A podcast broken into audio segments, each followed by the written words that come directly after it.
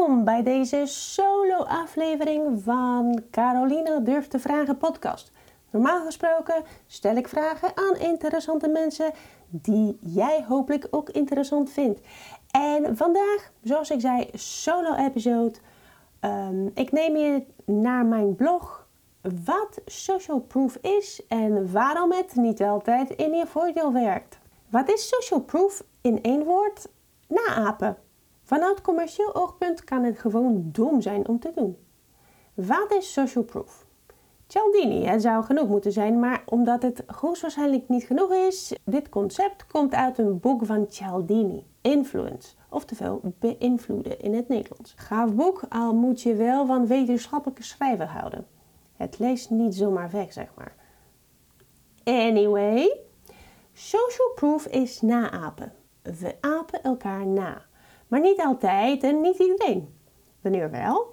Als je het zelf niet weet, als de situatie nieuw voor je is en als je niet weet wat de regels zijn. Lees niet dom eruit wil zien of niet in de grote problemen willen komen. Wat doe je dan?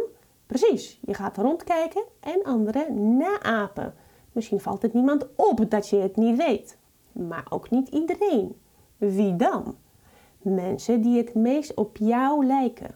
Ben je een jonge meid, dan ga je andere jonge meiden naapen en geen ondernemers met een serieuze business.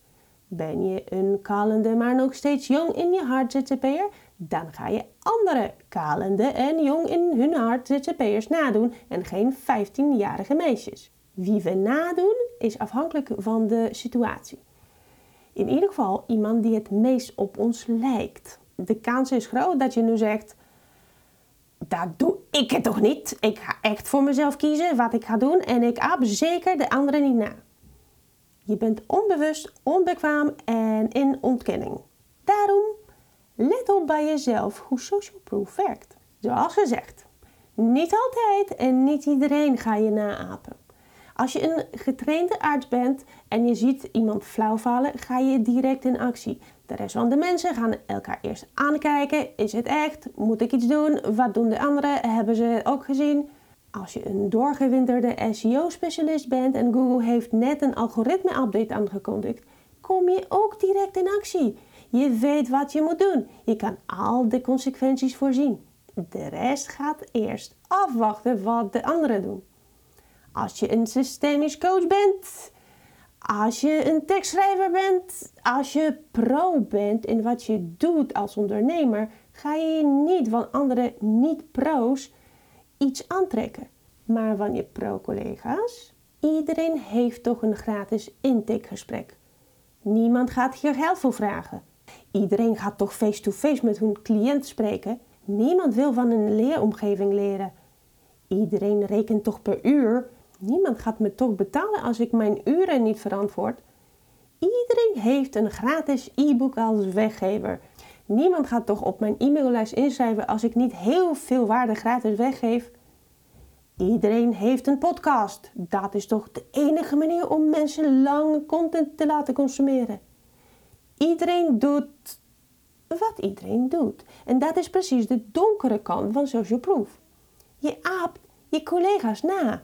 Waarom is het dom om anderen na te apen? Ja, maar, hoor ik je zeggen, dat heeft een reden. Kan je die reden dan noemen, behalve dat iedereen het doet of het werkt? Dat het voor de eerste 10 of 100 heeft gewerkt, daar twijfel ik niet aan. Dat het voor de volgende 200 of 1000 ook nog redelijk heeft gewerkt, dat kan.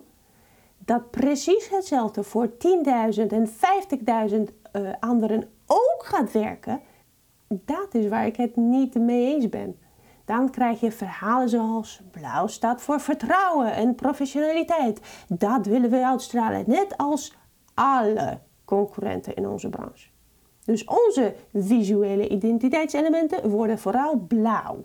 Iemand die niet bekend is met jouw bedrijf of branche, gaat jouw website verwarren met die van je directe concurrent en nog drie andere concurrenten die hij op dezelfde dag gaat bekijken.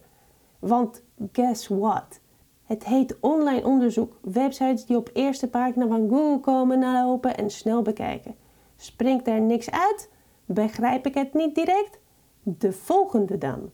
Op social media is het niet anders. Oh, weer een leuke financiële planning tip van een blauw bedrijf. Zou het die van jou zijn of die van ik een collega? Dat doet er totaal niet toe. Op zo'n manier geef je waarde weg zonder dat het je relatie opbouwen oplevert. En dat is simpelweg dom. Help! Mensen verwaren ons met onze concurrenten. Een van de grootste voordelen die je kan hebben als bedrijf is niet op je concurrenten lijken. Letterlijk niet zo eruit zien als je concurrent. Zwart-wit, groen-rood, geel-blauw, cirkel-vierkant maakt het obnoxiously obvious. Het visuele verschil is een van de makkelijkste en de meest passieve manier voor iemand om je van die concurrenten te onderscheiden. Dus A, met de zwarte cirkels, kan SEO voor mij regelen voor een vast bedrag per maand. B, met witte vierkanten kan het voor een variabel bedrag per maand regelen. Als zowel A als B zich met oranje driehoeken presenteert, is het vrij moeilijk voor de lezer om te weten waar hij precies las over die variabele kosten. Daar gaat je effort om een nieuwe lead naar binnen te halen op een makkelijke, goedkope en laagdrempelige manier. Heb je het gevoel, of misschien weet je het zeker, dat je online behoorlijk op je concurrenten lijkt? Kijk in de portfolio van elk kwadraat maatvoering.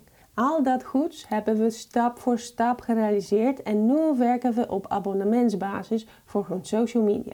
Ze krijgen regelmatig enthousiaste opmerkingen over hoe ze er online eruit zien. Begin je iets nieuws en wil je een goede start maken?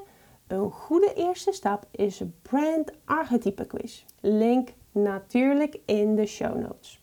Dit was het voor vandaag. Alle relevante links zijn in de show notes. Ik zie je, nee, ik zie je niet. Natuurlijk, dit is een podcast. Tot volgende keer. Doei!